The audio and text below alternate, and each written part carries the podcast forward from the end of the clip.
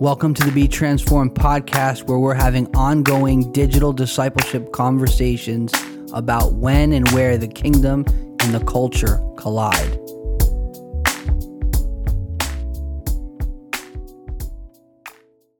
Episode 45 Human Flourishing. So I'm sitting here with a beautiful group of people. We have the commission. Who is the commission, you ask? the commission is a group that I've ordained.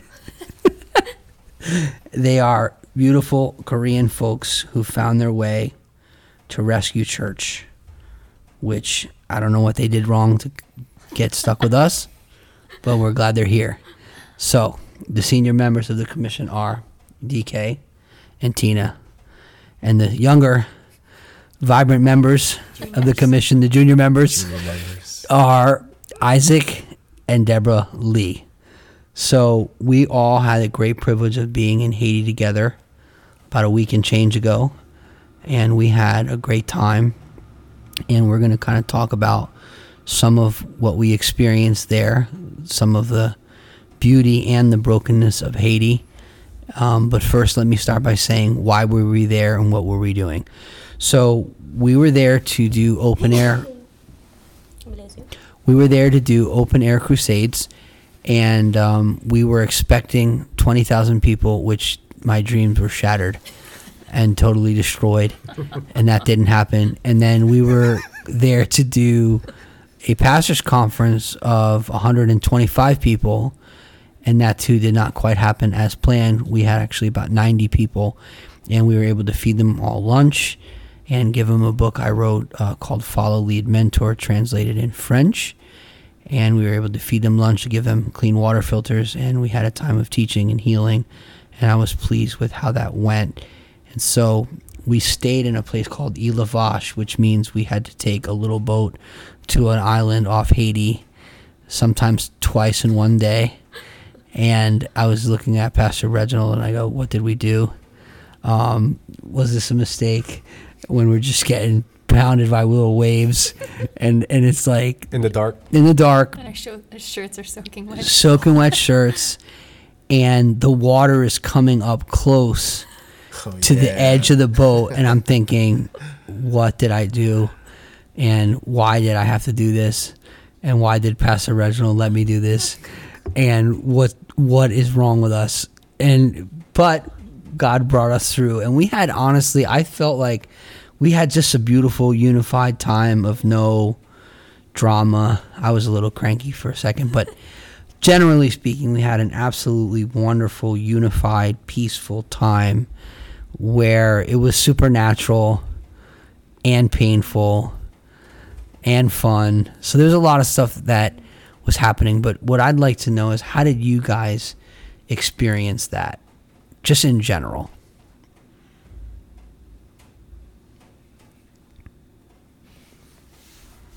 I think I had a lot of fun.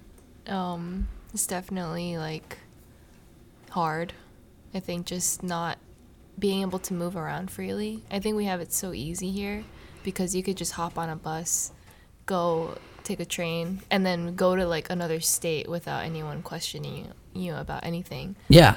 But in Haiti, it's like the car broke down and we don't even have a car.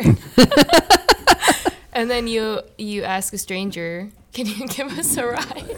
And they did.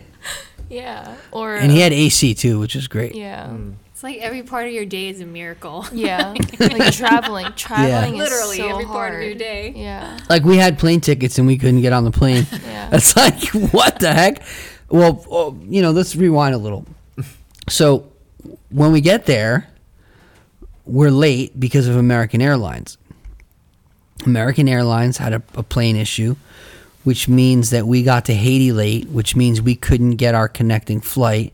All those flights are booked and sold out because of the chaos that's happening in the nation. Anyone with any type of money doesn't want to drive through there, so they fly to the south to evade uh, two gangs that are basically running the whole main highway. That's even incomprehensible to say. Like this is actually a fact. Like it's like like this is not Grand Theft Auto. Like this is real life. Like It's like going down the tr- the turnpike and you can't because somebody's blocking it. That's exactly what it's like. Yeah. You can't see your family for the holidays. That's it. And so this is this is the reality. So now we've got to rent. We rented a little plane, which we didn't even know the guy. I went up to a pilot. The pilot said, "Hey man, can't help you." 20 30 minutes later, you guys called me and then we're getting on a plane. Yeah. Um $1300 later. With a little dent in our wallet. yeah, a little dent in our wallet, but honestly like I really felt happy to be on that plane. Yeah. That was a miracle in itself. Yeah. It is because most of the planes are shut down. So if you don't have a private plane, you can't fly. Like even when we called the helicopter companies, they were like, "Yeah, we shut everything down. It's too dangerous." so No we're like, "Great, yeah, yeah, yeah." Yeah. They're like, "No one else is flying," and it's Too like dangerous. us. It's like it's like yeah, no pressure. Um, it's the WEF, which is a world WFP. WFP World Food Program. They're them. They got a nice chopper, and it's uh, sunrise, Oh my gosh. and it's it's our it's John, and John, the cursing pilot, who was just a, the cursing Frenchman, who literally made our day. I mean, he he actually saved our trip. Yep. Yeah. God used him to Both save our trip both Yep. ways. Yep. And then we're stuck. Which we'll tell them what happened being stuck on the way back. That's let's go back to now the boat ride, the car breakdown. these these people, these precious people have decided to give up their anniversary trip to go to Mexico. And they gave that up to come to Haiti. Which I'm just like, Worth it. Wow. you guys are real special people. That's all I can say. It was worth it. Right? She's like, right? Right? Right? There's even a there's a funny story behind that too because uh, it was when you were um, talking about Haiti at the Thanksgiving dinner, and um, Deb and me kind of looked at each other because I got a, a number to give towards the trip, but then when I went up to Deb and I was like, um, she told me like, hey, I think we're supposed to go to Haiti, but then um, long story short, within five minutes, we were like, yeah, let's go. We canceled our trip that night. But the exact number that I actually got that I was ready to put towards a trip, that was actually how much we ended up paying overall, Wow. like with all expenses put in. So, like, Laura was speaking, and Wow. it was, Yeah. it was like That's awesome. really close to the exact. With I'm talking with John Mark too. Oh, Yeah, wow. yeah. So, That's beautiful. So Isaac was like, ah, I'll give some money. The Lord's like, nah, I want you. Yep. Plus, plus the plus the money. Put yourself in the yeah, we'll do you. We'll do you and the money, and we'll have ten thousand come through someone who you don't even know. And in addition to that, you'll think everything's okay, and I've just sideswiped you in Haiti, Adam. I like was Sign Jesus. that was like the whole theme of the trip for me. Like God saying, like, I don't want your money, I want you. Mm, Like I don't care about your money, I want you. Or like I don't like money's not the thing, it's you that I want. It's you that I'm after. the Yep. It's you that I want to All right, crush. Lord, here I am.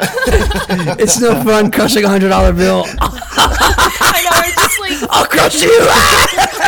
Oh we're just tossing away hundreds at each other Yeah, the whole yeah, time. We're like, exactly. here's a hundred, here's a hundred. to breathe, that'll be fifteen hundred dollars. like, what the heck? To live another day. Yeah, yeah, yeah. oh my god. So, the good news is we had lobsters Every day. every day. We stayed on a beautiful, in a beautiful place called Ile Vache, which is it's an island off Haiti, about 25, 30 minutes off of Les Cayes, and um, yeah, it was a great place. You know, um, it was great. You got to get back to what happened coming home. Yeah. Is there anything that you want to talk about besides Yeah. that? I mean, that experience of, so just to summarize, we, on the day we were supposed to come back home on Monday, you know, we purchased a ticket, a return flight home, and they go, sorry, you don't have a ticket. Yeah. like, what do you mean you don't have a ticket? So apparently, because we missed that first flight, they just decided to cancel our second flight, assuming we didn't make it to the city, and they just sold our seats. And it was as if like that was normal. Yeah. and Which is insane. Yeah. No communication on it. Yeah, no email, no, email, text message, no phone call. And you know that was painful. That was frustrating. You know we didn't know when we'll get back home. Christmas is right around the corner. Pastor has uh, Sarah, you know, handling the family situation, and that's throwing everything out of whack. But it's not even a life-threatening thing. But there was so much frustration and angst, and honestly, like it felt like injustice in a way. Yeah. um, and it just really revealed to us that this is so basic. Mm-hmm. Like you, this will never happen in our country or, or most countries. Yep. And it made you know every time I go to Haiti, I mean I've only been there twice. It really makes me think about what we think is basic is not really basic mm-hmm. in Haiti. Yeah. And and I want to say this to to not not to be jerky, but to be honest. I I've been literally all over the world. And I have never experienced anything Yeah. quite like Haiti. Yeah. To be On honest. this last trip. Mm-hmm. Mm-hmm. No, Or just in- Haiti in in general. general. Haiti in general. Yeah. Like, uh, for example, we went on, you know, Isaac was there. We went on a trip to Uganda and everything was perfect. Smooth. Mm-hmm. I'm like, what? Yeah. In my mind, I'm like, I'm used to abusive relationships. Like, I'm waiting to get punched, you know? Like, and it's like ev- everyone, no problems, Yeah. you know? And Even countries that suffer economically and they don't do well, these are basic things that's in place. It's not. So Yeah. it's not a money thing. Yep. Yeah. no, I'm well, they were making plenty of money with all Yeah, those people on the plane. Yeah. but it's really a mirror to you know the freedoms that we get to enjoy in, in the modern civilization. Just um, you know, just the way humans flourish, the way we progress, and I think the secular world, the biggest mistake they make is they assume that the human progress that we experience today is from our human ingenuity, ingenuity is from our technology, it's from our advancement, but it's actually rooted in a very biblical principle of justice and righteousness. It's all built on like a Judeo-Christian value system of Yes. righteousness, which which is the reason the world is is the way it is today. Yep. And I think Haiti not having that at all, it's, it really reflects like that's really at the root of everything. And Yeah. So in Psalms, I believe it's 89, it says that righteousness and justice are the foundation of God's throne. And we know that his throne uh, is, is grace. We know the seat is mercy. Um, the throne is called grace, and righteousness and justice are the, the foundations, are like the, the things that hold mercy up and grace, make grace possible. Mm. And if you remove righteousness from a society, that means the society is not right with God. And if you remove justice from a society, that means that people are not right with each other. Yep. And if you're not right with God and you're not right with each other, if you remove the cross from the equation, there's no healing.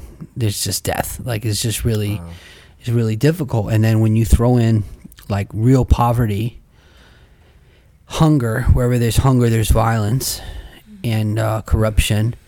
And when you throw that in, I mean, you have what you have is lawlessness.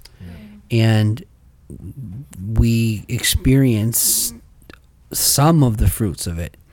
And think about it like, by God's grace, like we have money, we could buy a plane ticket, we could rent a plane, you know, we could eat lobster for breakfast. But there's many people that they don't, that's not an option. Mm-hmm. And they're just literally held hostage, like legit in their own country. Like when, when Pastor Reginald went back home, he took a bus, there was guns drawn. Like literally, he was right behind the driver. And, you know, you're talking about a guy who's building, a guy who has churches, a guy who speaks into the life of pastors, like an influential guy in that whole ecosystem. And even him, he's very, very vulnerable in that in that situation. So like lawlessness leads to the opposite of human flourishing. It, it's really like when you look at the beauty of Haiti, there's so much potential, but there's not an infrastructure to help manage and f- and and bring out that potential. Which to me, it's like it's really a heartbreaking situation. Like when we were in the plane on the way out, I think I was mentioning to the girls because they were all together. I was like, look, look at the coastline. Like, bro, it's beautiful, and there's nothing there. Mm-hmm. You're just thinking, like, what in the world? Like, just put some sprinkle some nice houses there. You know, like, like the potential, like the whole, like when I say that there was nothing there, I mean like there was nothing there for miles.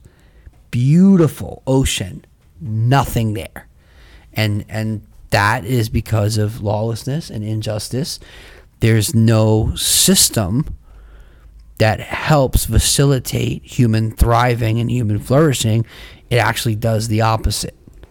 And the eye-opening thing is, you know, when we're experiencing that the whole airport issue with the flight, everyone else was dealing with the same problem, but they were just taking it like they weren't even responding to it in a negative way. It was just normative to them. Yeah. So it's like the air they breathe, and that was really Yep. eye-opening. It wasn't Yeah. even an injustice to them. Yeah, they just accepted it, and then Reginald went buck wild, mm-hmm. And uh, I don't think I've ever seen him like that. Wow. Yeah. To be honest, I don't recall that. Um, he was really mad. You know, he maintained being respectful to people, but he was really mad, and he wanted to be heard. And I see right away, like when I saw him like that, I'm like, okay, I see how people can get violent. Yeah, yeah. You know, Yeah. And personally, like- it's not good for me to get like that. I don't, I don't get like that. Yeah, and But for I me, that like I teared when I saw Yep. that because it, it was like hearing the pain of an entire nation and him actually voicing the inner frustration that the people Yep. either suppress or they've just Yep. become accustomed to not having any kind of voice, not having any kind of rights, not having any kind of justice. You saw in Bishop Reginald like the frustration and the voice of the pain of the people. Yeah, and he not only felt it, but he could clearly articulate it. Yeah. Yep. And they were like, they were like, amening him, you know, like because because like what he's saying is so true. It was so true that even the manager was like, like the manager, like she she helped get us on another flight, and that didn't work out. So we just said forget it. Like, but then you know we paid her, and then she gave us the money back. Like she was trying to work with us, um, and in defense of Sunrise, in defense of them, they they rectified it the next day, and they sent ten. There was ten flights, so that was really, I'm really happy for them. Yeah. I was done with them. I'm like, Yeah, we didn't get on those 10 flights. yeah, we didn't get on those ten flights, and honestly, I don't think I wanted to be on one of those Yeah, ten we flights. didn't even try. Yeah, I think I just checked out emotionally on those flights. yeah, yeah. I'm like, I'd rather pay for a testimony Yeah. than I'm done. Cool pictures. Yeah, cool pictures. And then Deborah took her camera out. I just lit up. I was like, yes. Oh, man. You know the crazy thing too is like um, we were stuck at that airport all day, right? But like the people, the Haitians were just sitting there and just like at the end of the day, after they missed their flights too, they just all went home, and uh, it just r- during this time, Reginald was even saying like um, one of the strengths is uh, like, of the Haitians is that there's Yes. they're a resilient people, but it's also a weakness. So like th- they'll they're able to take so much and like continue to just get beaten up, and they'll they'll still keep showing up, and but then that's also a weakness because like it's like they'll just keep taking and getting walked over until uh, Reginald's words, the machetes come out, and it's it's like yeah, like even um like when we were just talking amongst ourselves, it was like it's this system does get good nice people to do terrible things it's Yeah. really sad yeah, like, so from that exact airport, let me explain to you what happened at that airport, like, I don't know, six months ago. So they had a commercial in Haiti that was basically saying that the Haitian government is making about $100 in taxes on each flight. So they have no reason to fix the problem on the road because they're making so much money on taxes. So when Haitians saw that, they went, okay. They walked into the airport. They looked for a sunrise plane. The sunrise plane wasn't there. A missionary transport plane was there. What did they do? They dragged it out front of the airport, right where we pulled in, and they lit the plane on fire. And they burned the plane right there. They weren't trying to kill people. They didn't kill anyone. They were saying that we're sick and tired, fix the roads. And so then a Christian missionary group lost a plane. Now they're flying less because of that, right? They weren't flying in December and we were just there. So they weren't flying again until January. So mm. it probably slowed down their business and affected them. Mm. But that's how fed up the Haitian people are with the government. Yeah. And when you consider that the president of a nation was assassinated in his own house My gosh. and there's no justice for him, who do you think there's justice for? No one. Unless you're super rich and super isolated, then you're above the law, so you don't need justice.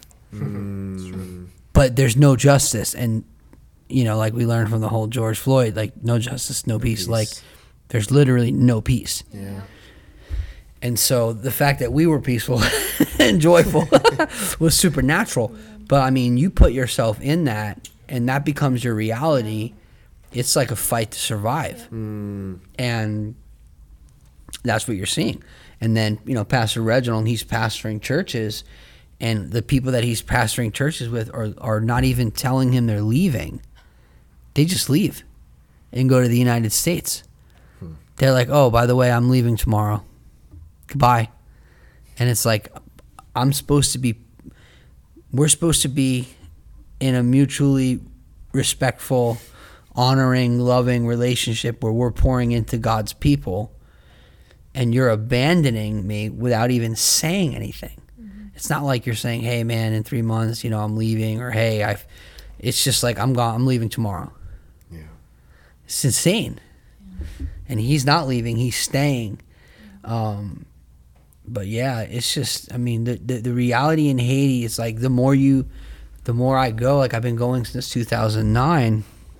When I tell stories about it, I'm always like, am I exaggerating? Is it really this crazy? And then when I go back, something more crazy happens. and I'm like, That's pretty crazy. like, like how, like, I'm not like this. I'm not make this is really insane. Chaos. You know? Yeah. Let me ask you a question. If the world poured money into Haiti as it is right now, just money, that's all they did, will Haiti flourish? No. Why?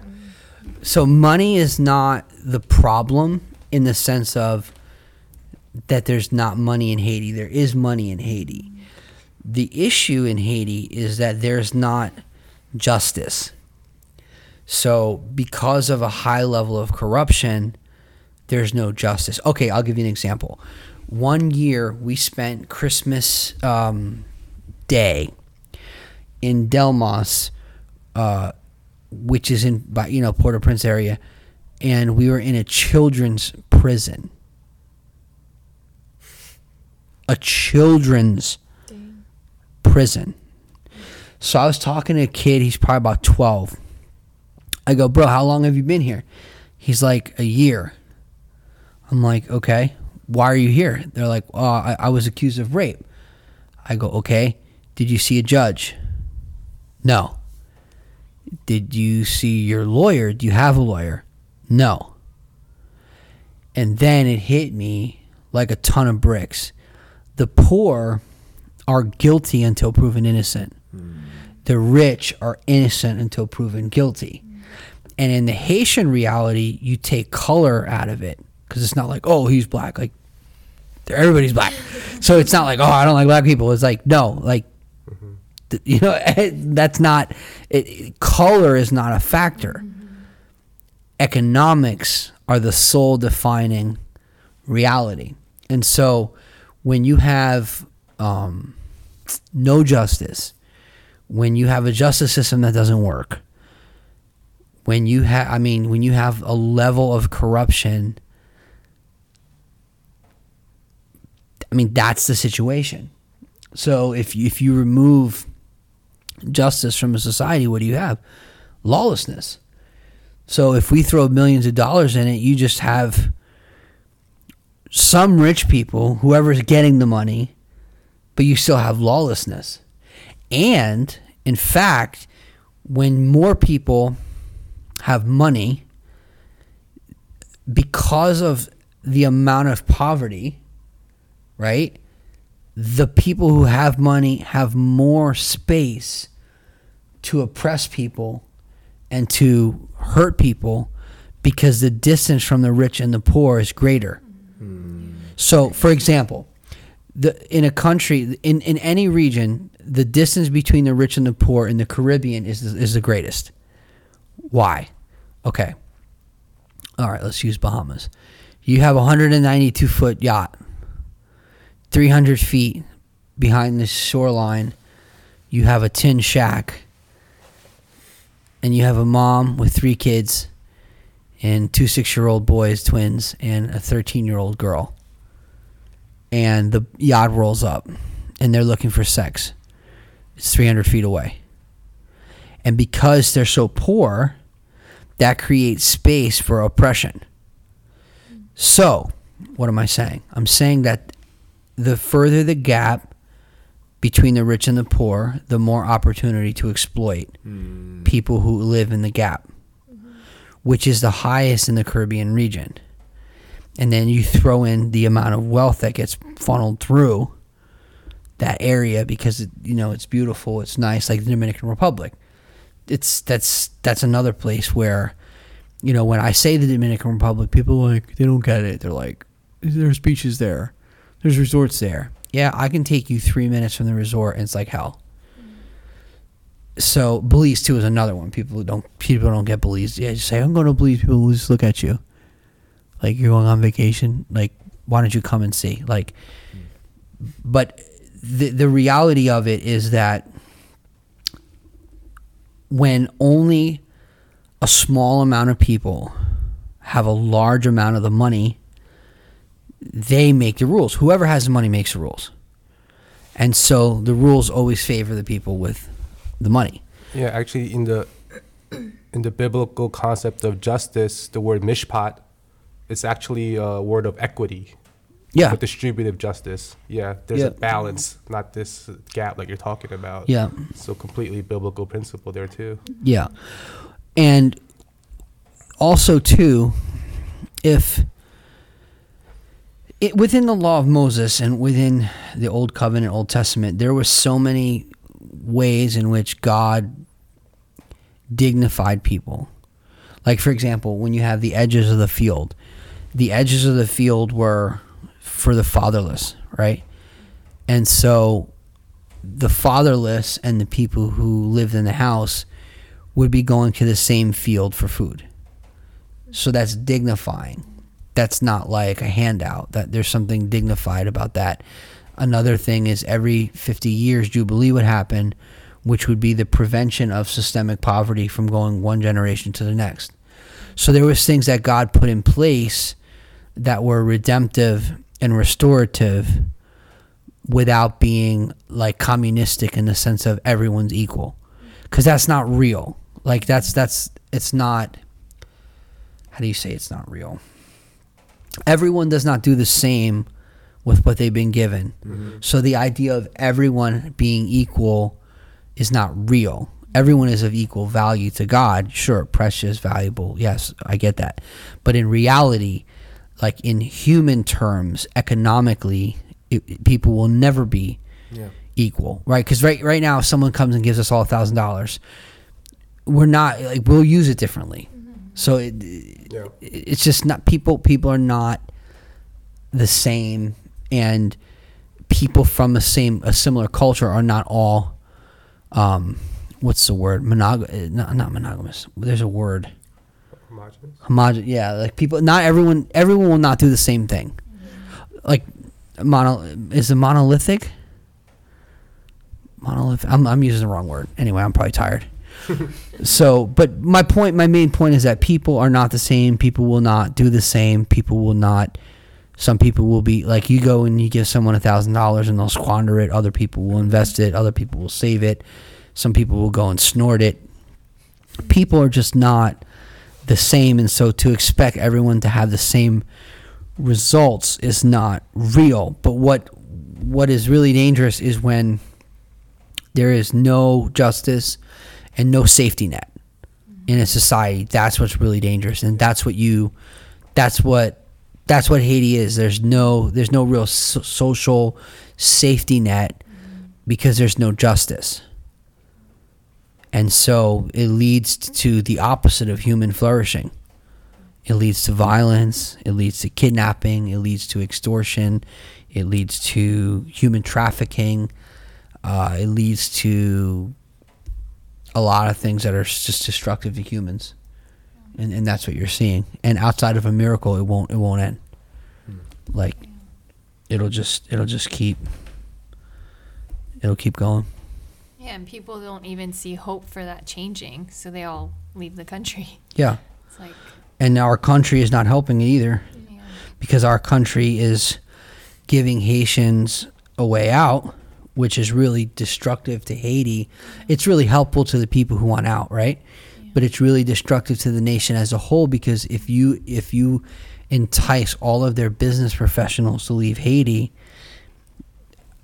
they don't even have the potential to have let's say quality universities because all the university teachers left. Mm-hmm. So if you turned around and said, "I have a ten million dollar budget. I want to pay them a hundred thousand a year for ten, you know, ten teachers to stay in Haiti," they they they, they couldn't do it because there's maybe not enough university teachers now because they've all been lured out. And that that is, I think, also using, well, that's the Democratic Party looking for votes, but Yeah, that's why I don't know. For me, Haiti is really unique in, in terms of I really want to see Haiti turn around in our lifetime. Mm. Because, you know, in light of everything we're talking about tonight, if all the money in the world cannot solve Haiti's problems, it's only a powerful act of God that could really turn this country around. And I just feel like if we could witness that, it would be such a testimony to God and the kingdom. I mean, that's true for a lot of nations, but I don't know. Something about Haiti makes me feel like this would be so magnified more than any other country. Yeah, like to me, it's it's insane. Like, I agree with you. Um, I think why we could feel that way is because of how close it is.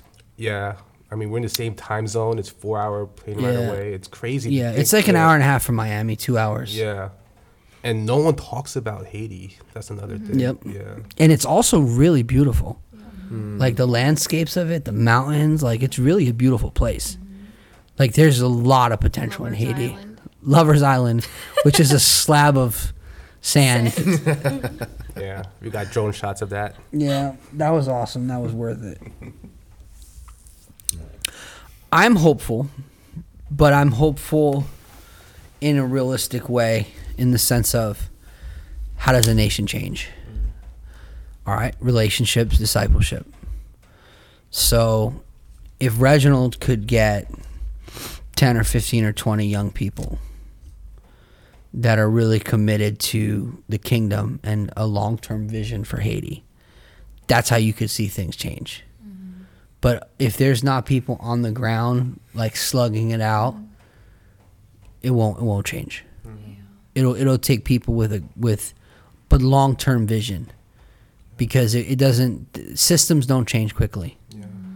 Um, and I think that really what you need to see a nation change is you need top down and bottom up change. Like you need from the bottom, like movements start from the bottom, but culture is shaped from the top. Mm-hmm.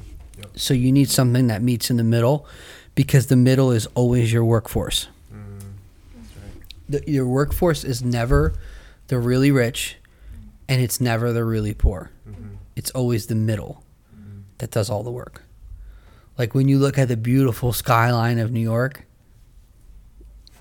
it's not rich people and it's not poor people. Yeah. It's the middle that builds. Yeah. Artists too. Yeah. Yeah. Mm-hmm. So I'm hopeful. I'm committed to it as you know, I'm in an abusive relationship with Haiti. And I think that there is hope. and I am thankful to be a part of it. And I and I know that just me being there, it has done something in my life. It has helped me understand the reality in which other people live, and uh, that's important, you know, for us as Americans to understand that. But more than being an American, because I'm an American second, first I'm a Christian, and I'm kingdom, and understanding how other people experience reality is very important if we're going to say that we actually have compassion Yeah. and are moved by compassion. And so I think that, you know, experiencing the difficulty, some of the difficulty of people that you love and care about and minister to and minister with, I think that that's really important. And so even though it's expensive and a little crazy, I'm also thankful that you guys got to kind of taste and see a, little bit of that. Because if you're going to really work in a place, you really do need to understand the reality. And um, maybe you got a crash course. and question, uh, question for the commission: Would you guys go back? Definitely. Of course. Yes. they're in an abusive We are relationship also in Amy. a we abusive are we're all part of it.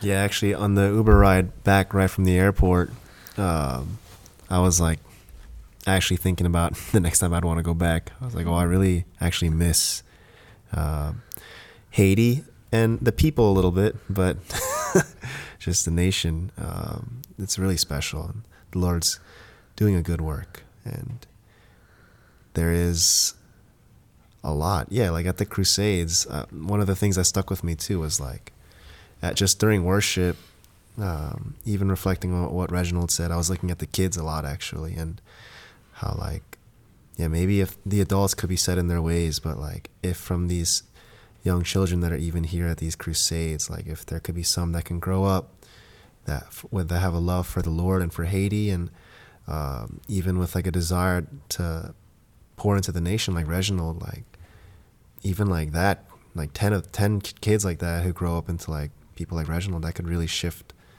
the nation. And so that's been that's been on my mind too since being back, just the youth and Yeah. yeah. You know, I think that if you're going to be kingdom, you have to have a long term vision of the kingdom breaking forth. And, and I think that that's what you see 23 decades after the resurrection, the Roman uh, emperor, I think it was Diocletian or something like that, he basically said that we cannot stop you. You're unstoppable. and uh, they didn't conquer through a sword or through violence or through coercion. They mm-hmm. they conquered through persevering faith. And um, that's long term vision. Mm. That's not like we're gonna blow in and blow out. We're gonna come mm. in, have a good crusade, and save the world. That's not gonna happen. But what is gonna happen is you're gonna plant seeds, Yes. and they're gonna grow, Yep. Amen. Don't give up. yeah, and you don't give up. Endurance. and you keep coming and you you don't you know like i i, I preached to a thousand people like there was 20000 people Yep. you just show up and you just be faithful and you just serve god Yep. love god and you know you guys did a great job with worship and you just show up and you keep showing up because jesus is worthy Yes. Mm-hmm. Yeah. and you know like one of the things too like the night we're getting ready to leave and a guy comes up for prayer pray over him his right ear pops open like he came up to us for prayer Yeah. we were done god wasn't done Mm. Hunger. you know We're rolling out. yeah we're and i didn't even get out of the car i just stuck my hand out the window and Yeah. just like we were all in the car. Yeah. Bishop Tina pulled the phone out, I think, so I was excited about that. But God is faithful and you know, you just show up. Yep. Yeah. You just show up. You just he said lay hands on the sick and they'll recover. Somewhere between that sick body and my hand is the power of God. You just show up. You Amen. just keep showing up. And you know, it's like if our hands don't heal people, our shadow never will. You just keep showing up. Just keep showing up. You know, just just Yep. do what God said and that's it. Like it's not it's not that complicated. It's not easy, but it's not that complicated. So I'm trying to think of the word I was wanting to say earlier. it's it's not We'll it. back in later. monogamous It's not is is like homogenous. a monogamous is like a marriage Mm-hmm. one in right one, yeah. mono monolithic It's not a monolith, I think is the word. Monolith. Isn't that s- language? monolithic isn't that when like for example one community is not monolithic Like language. which means like they're not all the same I think people would say it's not a monolith. That's what I've heard. I've heard that saying. But anyway, the point was made. where are the fact checkers the point was made. So monolithic uh, is a single large block of the stone, but the, but the but the other definition is large, powerful, and intractable, indivisible, and uniform. Like it means like a uniform, like rejecting any move toward a monolithic European superstate. So it means everybody everybody being conformed to one thing. Yeah so so that's what i Rigid. was saying like Yeah. people will not be monolithic as it relates to money Yeah, that was what i was saying yeah, like the idea that all white people are conservative or all black people are democrats that's not real mm-hmm. yeah. Yeah. So that's the same way with it's not real that people will if you just throw money at Haiti mm-hmm. that it'll fix it because the problem isn't a, about money although it affects money. Money it's affected mm. by money but it's not money. Yeah, that's just So- a byproduct. Yeah. Anyway, I think we're done. Yeah, we're done. We're done. Thanks Have a good evening. Thanks for listening. Bye. Adam Levecki here. On behalf of DK Kim and I, we want to thank you for listening to the Be Transformed podcast. If you have found this helpful, please subscribe, share, and review the podcast. Thanks again for listening to Be Transformed.